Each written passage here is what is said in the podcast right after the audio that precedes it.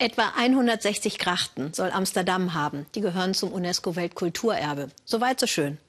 Aber, fragt Markus Preis, habt ihr da eigentlich schon mal genauer hingeschaut? Ist euch da nicht was aufgefallen? Für viele ist es eine Traumstadt, Amsterdam. Allerdings eine ziemlich schräge. Als hätten Riesen die Häuser verbogen, mit gewaltiger Kraft die Treppenstufen geknetet und die Türen abgeschrägt. Solche Stellen findet man überall in Amsterdam. Fünf Zentimeter Platz unterm Fensterrahmen. Die Frage ist, wie lebt man in einem schiefen Haus? Der Maler Lukas Lelyfeld kann uns davon berichten. Hallo. Hallo. Können wir mal ein schiefes Haus anschauen? Ja, komm mal. Ja, komm mal rein. Sein Haus wurde 1660 gebaut. Das hier ist gerade und das hier ist so. Egal, wo er die Wasserwaage hinhält, Lukas und seine Familie leben in Hanglage. Besonders unangenehm ist das im Schlafzimmer. Es geht in den Zimmern, wo das Bett so steht, dass der Kopf oben und die Füße unten sind. Aber da, wo es seitlich abfällt, denkst du, du rollst aus dem Bett. Das schräge Amsterdam eine Geschichte von schlickigem Boden und Pfusch am Bau, erklärt der Historiker.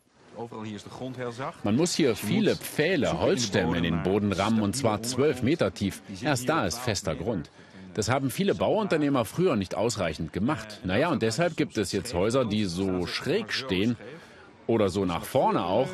Aber das wurde absichtlich so gemacht. Die schiefe Stadt ist für sie ein gutes Geschäft. Karin van der Lee ist Tischlerin. Tischlerin für schiefe Möbel. Türen, Tische, Schränke. Von Ikea passt nichts, sagt sie. Wenn Sie schräge Häuser haben, haben Sie viel zusätzliche Arbeit. Typisch sind zum Beispiel auch Schubladen, die immer wieder aufgehen. Die passen wir an, damit man nicht immer Papier dazwischen klemmen muss. Man kann das Problem aber auch noch grundsätzlicher angehen. In vielen Amsterdamer Kellern wird jetzt nachgeholt, was die Baumeister im 16. und 17. Jahrhundert verschlammt haben. Zusätzliche Pfähle in den Boden, diesmal aus Metall.